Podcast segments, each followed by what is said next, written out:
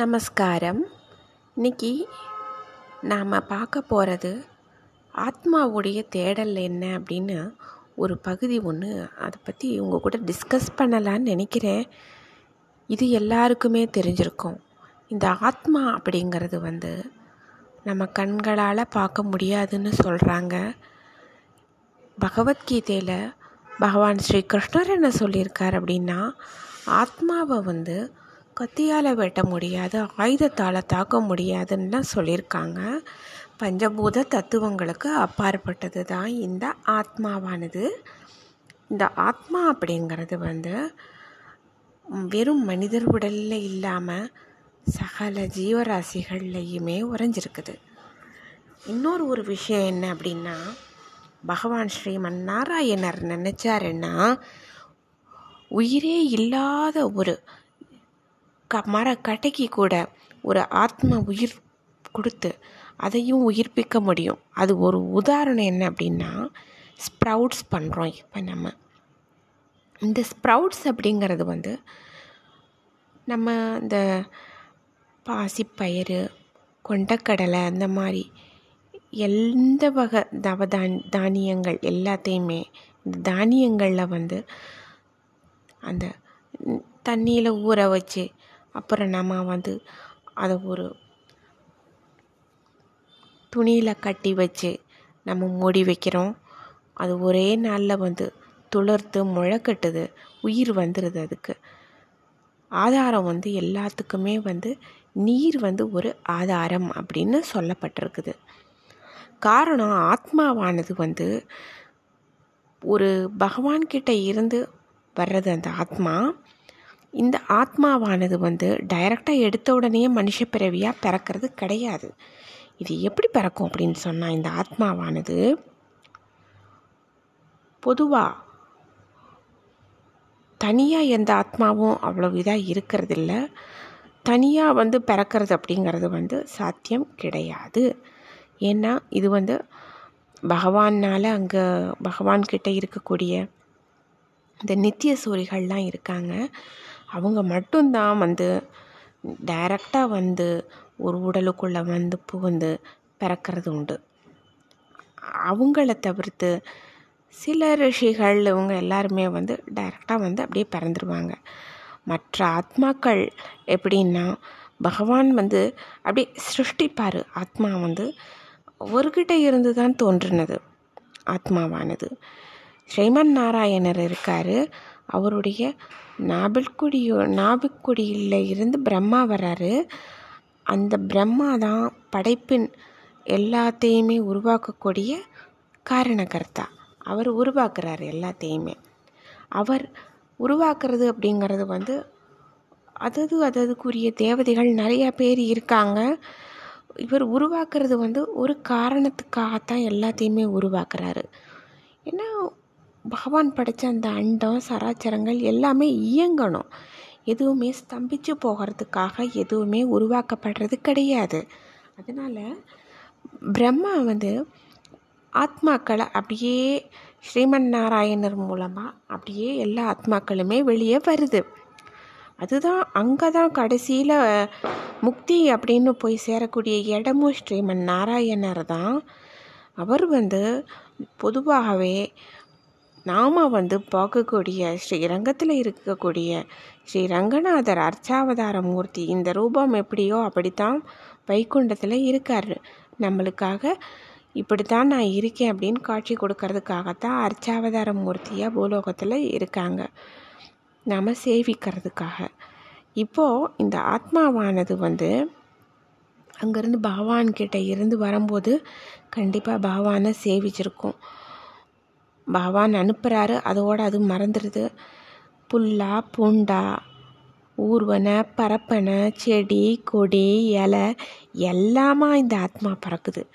கிட்டத்தட்ட எண்பத்தி ரெண்டு ஆயிரம் லட்சம் பிறவிகள்னே சொல்கிறாங்க எத்தனையோ கணக்குகள். புத்தரே வந்து எழுநூறு பிறவி எடுத்து தான் புத்தராக வந்தார் அப்படிங்கிறாரு புத்தரே. இது மாதிரி அது மாத்திரம் இல்லாமல் பித்தாகரன் பித்தாகரஸ் இருக்காள் இல்லையா?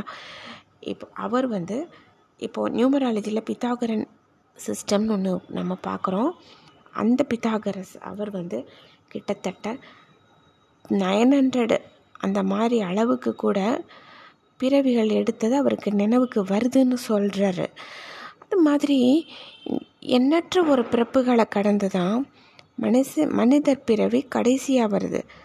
ஆத்மாவை வந்து உணரக்கூடிய தன்மைங்கிறது வந்து லேசில் வராது எந்த மனிதனுக்குமே. இந்த ஆத்மா எங்கே இருக்குது அப்படின்னா நம்ம உடலில் தான் இருக்குது அந்த ஆத்மா இருக்கிறதுனால தான் நாம் செயல்பட்டுட்டு வர்றோம். இந்த ஆத்மா யாருன்னா சாக்ஷாத் அந்த தெய்வம் தான் நம்ம ஆத்மா. அந்த ஸ்ரீமன் நாராயணனுடைய ஒரு அம்சம்னு நம்ம சொல்லிக்கலாம். ரொம்ப எளிமையாக அந்த பகவான் தான் நமக்குள்ளே இருக்கிற ஆத்மா. நமக்குள்ளே இந்த ஆத்மாவினுடைய மிகப்பெரிய ஒரு ஒரு ஒரு சொல்கிறாங்க இல்லையா? ஒரு தோற்றம்தான் பகவான். அவர்கிட்ட இருந்து வந்த ஒரு சிறு தொழில் தான் இது. ஒரு எக்ஸாம்பிளுக்கு சொல்லணும் அப்படின்னா சமுத்திரத்தில் பெரிய நீர் இருக்குது அந்த சமுத்திரத்தில் இருக்கிற நீரை எடுத்துகிட்டு போய் நம்ம வந்து ஒரு சின்ன ஸ்பூனில் எடுக்கலாம் ஒரு கரண்டியில் எடுக்கலாம் ஒரு சின்ன கப்பில் ஊற்றலாம் ஒரு பாத்திரத்தில் ஊற்றலாம் அப்புறம் ஒரு அகண்ட ஒரு பாத்திரத்தில் ஊற்றலாம் என்னென்னமோ மாதிரி அந்த தண்ணியை நம்ம உபயோகப்படுத்திக்கலாம். ஆனால் அதை உபயோகப்படுத்துறது அது மாதிரி தான் எண்ணற்ற பிறப்புகள் நம்ம எடுத்து எடுத்து கழிக்கிறது அதை. நம்ம கர்மாவை கழிக்கிறது செய்கிற பாவ புண்ணியங்கள் எல்லாத்தையும் கழிக்கிறது. ஆனால் அதே தண்ணியை எதுக்குமே உபயோகப்படுத்தலை அப்படின்னு சொன்னால் இதை அப்படியே சமுத்திரத்தில் கொண்டு போய் விட்டுட்டோம்னா அது சமுத்திரத்தோட தண்ணியோட சேர்ந்து அது சமுத்திரமாகவே ஆயிரும். இல்லை அந்த நீரை ஒவ்வொன்றுக்கும் உபயோகப்படுத்திட்டோம் உபயோகப்படுத்திட்டோம்னா அது அந்த ரூபமாக மாறிடும் அந்த நீரை வந்து அதே சமுத்திரத்தில் கொண்டு போய் விட்டோம்னா நீராகும். இல்லைன்னா அதே நீரை வந்து ஒரு பாலில் கலந்து காய்ச்சினோம்னா அது பாலாக மாறிடும் அது பாலாயிரும். அவ்வளவுதான். அது இப்படி ஒவ்வொரு பொருட்களோட சேர்மானம் ஆகும்போது அது அதுவாகவே ஆயிடுது. அதனுடைய உண்மைத்தன்மை நீர் அதில் இருக்குது அப்படிங்கிறது அது மறைஞ்சிருது. ஒரு சின்ன எளிமையான ஒரு விளக்கம்தான் இது.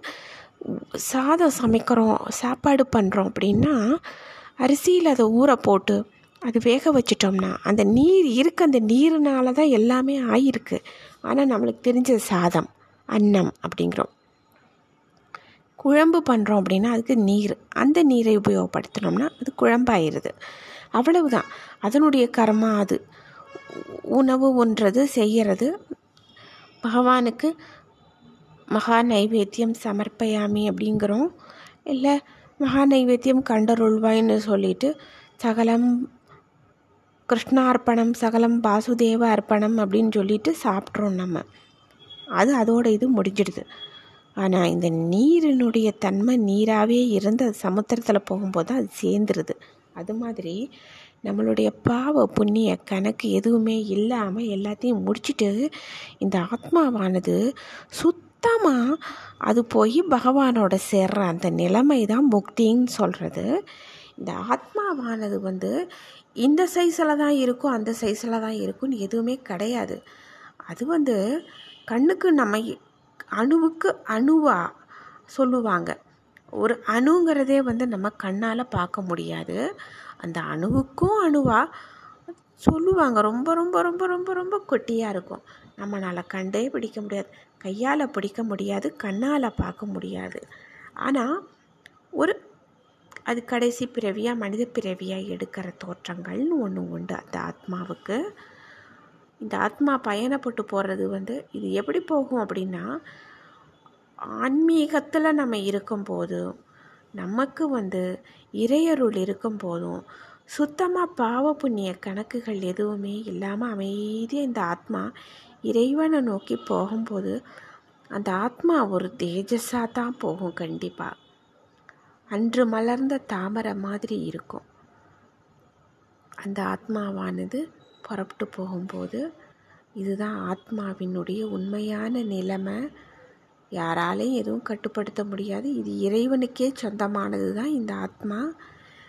உ- உடல்கள் வெவ்வேறு எடுத்தாலும் எந்தெந்த மாதிரி இருந்தாலும் அது அது அது அது உன்னுடைய தனிப்பட்ட கணக்கு தான் எல்லாமே.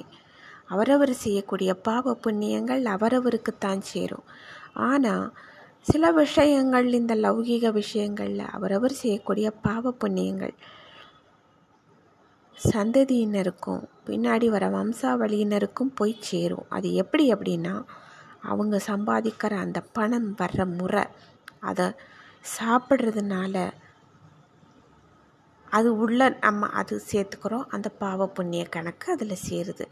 அந்த உடைமைகள் சொத்துக்கள் பித்ருரா பித்துர் ராஜ்ய சொத்துக்கள் இதெல்லாம் வந்து அனுபவிக்கும் போது அதனுடைய எப்படி வந்த வழியோ அதை நம்ம அடையும் போது அதை பாவ புண்ணிய கணக்குகள் சேருது.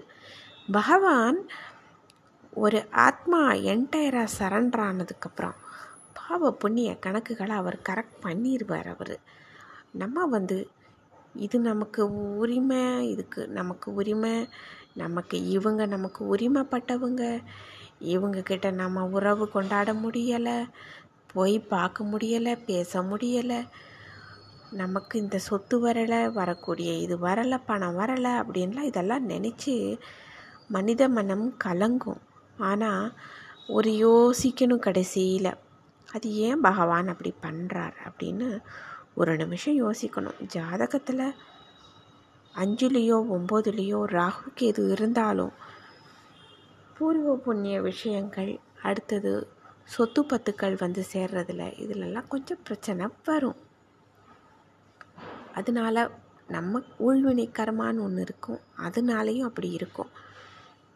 நம்ம ஆத்மாவானது இதனால எந்த விஷயத்துலையினாலையும் அது கலங்கப்படாது. இந்த உடல் இருக்கிற வரைக்கும் தான் இந்த ஆத்மாவுக்கு இந்த உபாதை. நாம் இந்த உடலில் இந்த ஆத்மா இருக்கும்போதே நம்ம செய்கிற புண்ணியம் நல்ல எண்ணங்கள் நல்ல செயல்கள் இதெல்லாம் வந்து உண்டு. அடுத்தது மற்றார் மனைவியை வந்து தாயாக பார்க்கணும். அதே போல் பெண்களும் அதே மாதிரி தான் அடுத்த ஆடவர்களை வந்து பார்க்கும்போது கூட பிறந்த சகோதரர்களாக பார்க்கணும். அது சிறு வயது குழந்தைகளை இளையவர்களை வந்து அவங்க அவங்க கூட பிறந்த இளைய சகோதரனாக பார்க்கணும். இப்படித்தான் பார்க்கணும். இதை பார்க்காம தப்பான ஒரு பாதையை தேர்ந்தெடுத்து அவங்க போனாங்கன்னா அதனுடைய விளைவுகளை அதை அவங்க தான் அனுபவிப்பாங்க. யாரும் யாரையும் திருத்த முடியாது. யாரும் யாரையும் சரிப்படுத்த முடியாது. அவரவருக்கு பிறப்பு வளர்ப்பு சூழ்நிலைகளை பொறுத்தும் கூட பழகிறவங்க சேர்க்கையை பொறுத்தளவுக்கும் குணம் மாறும். அது ஆணோ பெண்ணோ அவங்கவுங்க அவங்கவுங்க பட்டு திருந்திக்கிறணும். திருந்தலை அப்படின்னா திருத்துறதுக்காகத்தான் ஒவ்வொரு மனிதருடைய வாழ்க்கையிலையும் ஏழரை சனி அஷ்டம சனி சனி திசை இதெல்லாம் வர்றது. அது வந்து சரிப்படுத்திடுவார் சனீஸ்வரர். அப்பையும் ஒரு மனுஷன் சரி பண்ணலை. அவன் தவற உன் திருத்தி உணர்ந்துக்கறல அப்படின்னா நல்ல நாலு சாத்து சாத்துவார். அதுதான் உண்மை. நம்ம எங்கே தப்பு பண்ணுறோம் ஒரு தப்புக்கு தப்பு பண்ணக்கூடாது. தப்பு பண்ணுறவங்களுக்கு துணை போகக்கூடாது. அந்த தப்பை ஆதரித்து பேசக்கூடாது. தப்பை ஆதரித்து நம்ம சப்போர்ட் மனசளவுலையும் பண்ணக்கூடாது. இது எல்லாமே தப்பு தான் தப்பு செஞ்சால் பகவான் கோபப்படுவார். அவருடைய கோபம் இயற்கை சீற்றமாக தான் மாறும் அது கண்டிப்பாக மனிதர்கள் வந்து ஒருத்தர் ரெண்டு பேர் செய்கிற தப்புனால கோபம் இறைவன் படுவார். கண்டிப்பாக அவர் வந்து விட்டுட்டு போக மாட்டார். ஏன்னா அவருக்கு உரிய குழந்தைகளுக்கா சில பிரச்சனை கஷ்டம் வரும்போது அதை அவர் அங்கே பார்த்துக்கிட்டு திருப்பார் கடலில் ஜாலியாக காலை ஆட்டிட்டு தாய் மகாலட்சுமிட்டு இந்த இங்கே இங்கே பிடின்னு சொல்லிட்டு ஜாலியாக இருக்க மாட்டார். திருப்பதியில் உட்காந்துக்கிட்டு லட்டை சாப்பிட்டுட்டு சந்தோஷமாக இருக்க மாட்டார். கோபம் வரும் அவருக்கு. அவருக்குடைய குழந்தைகளுக்கு வந்து ஒரு துன்பம் ஒரு வேதனை அவங்க அழுதா அவர் இயற்கை சீற்றத்தை அவர் கொடுப்பார் அவர். பகவான் வந்து மிக சக்தி வாய்ந்தவர். அவர் நல்ல விதமாக எல்லாருமே நடக்கணும் நியாயமாக இருக்கணும் தெய்வத்துக்கு பயப்படணும் இயற்கை வணங்கணும் நம்ம.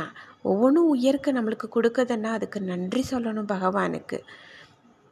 நன்றி சொல்லிட்டு எல்லாமே ஒரு ஒழுக்கமாக கட்டுப்பாடோட வாழ்கிறது தான் மனிதத்தன்மை.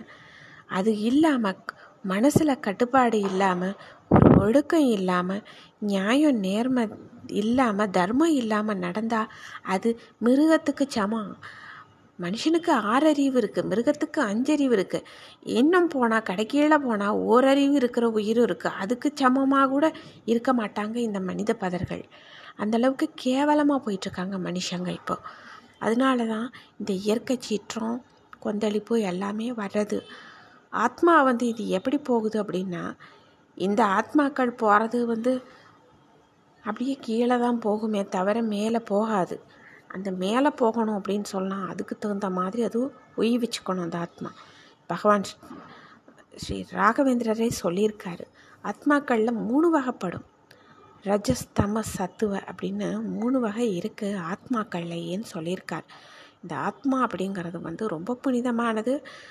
அவரவர் நல்ல குணங்களால் தான் அந்த ஆத்மாவுக்கு கரெக்டாக கொண்டு போய் நல்ல நிலைமைக்கு சேர்த்த முடியும். இந்த உடலில் ஆத்மா இருக்கும்போது ரொம்ப கீழான நினப்புகளோட கீழான செய்கைகளோட செய்யும்போது அது வந்து வேறு மாதிரி போகும். அவரவர் செய்கிறதுக்கு அவரவர் பொறுப்பாவார். ஒன்று யாரோ ஒருத்தர் சொல்லணும் ஒருத்தர் தப்பான பாதைக்கு போகிறாங்கன்னா ஒன்று பெற்ற தாய் கண்டிக்கணும் இல்லை தகப்பன் இருந்தால் தகப்பன் கண்டிக்கணும் கூட பிறந்தவங்க இருந்தால் கூட பிறந்தவங்க கண்டிக்கணும் இல்லை டீச்சர்ஸ் இருந்தாங்கன்னா டீச்சர்ஸை சொல்லணும் நல்ல பாதைக்கு இல்லை வீட்டில் பெரியவங்க சமுதாயத்தில் பெரியவங்க அவங்க கண்டிக்கணும் தப்பான பாதைக்கு போகாதன்னு சொல்லணும். இப்போ சொல்கிறவங்க நிறையா பேர் இருக்காங்க. நம்ம வந்து நல்ல பாதையை தேர்ந்தெடுத்து நம்மளும் பின்பற்றணும். நமக்கு தெரிஞ்சவங்க நம்ம சந்ததியினர் நம்ம வம்சாவளியினரும் பின்பற்ற மாதிரி நம்ம ஒரு எடுத்துக்காட்டாக தான் ஒவ்வொருத்தருமே வாழணும். கீழ்த்தரமான சிந்தனைகளோட அடுத்தவன் மனைவியோட அதே போல் பெண்கள் அடுத்த அந்நிய ஆடவர்களோட இருக்கிறத தவிர்க்கணும். அவமானம் அருவருப்பது அதை தவிர்த்துட்டு நல்ல நிலைமைக்கு திரும்பி இவங்க வரணும். திருடுறது பொய் பேசுறது அடுத்தவங்க சொத்தை கொள்ளையடிக்கிறது அடுத்தவங்க சொத்துக்கு ஆசைப்படுறது. அதே போல் தான் முன்னேறணுங்கிறதுக்காக அதுக்கு உரிய தகுதி உள்ளவங்களை போட்டு மிதிக்கிறது. அது உரியவங்களுக்கு உரியதை போய் சேராமல் தடுக்கிறது. தெய்வ நிந்தனை செய்கிறது வேதங்களை பழிக்கிறது ஆச்சாரியார்கள் குருமார்களை துவேஷம் பண்ணுறது துவேஷமாக பேசுறது.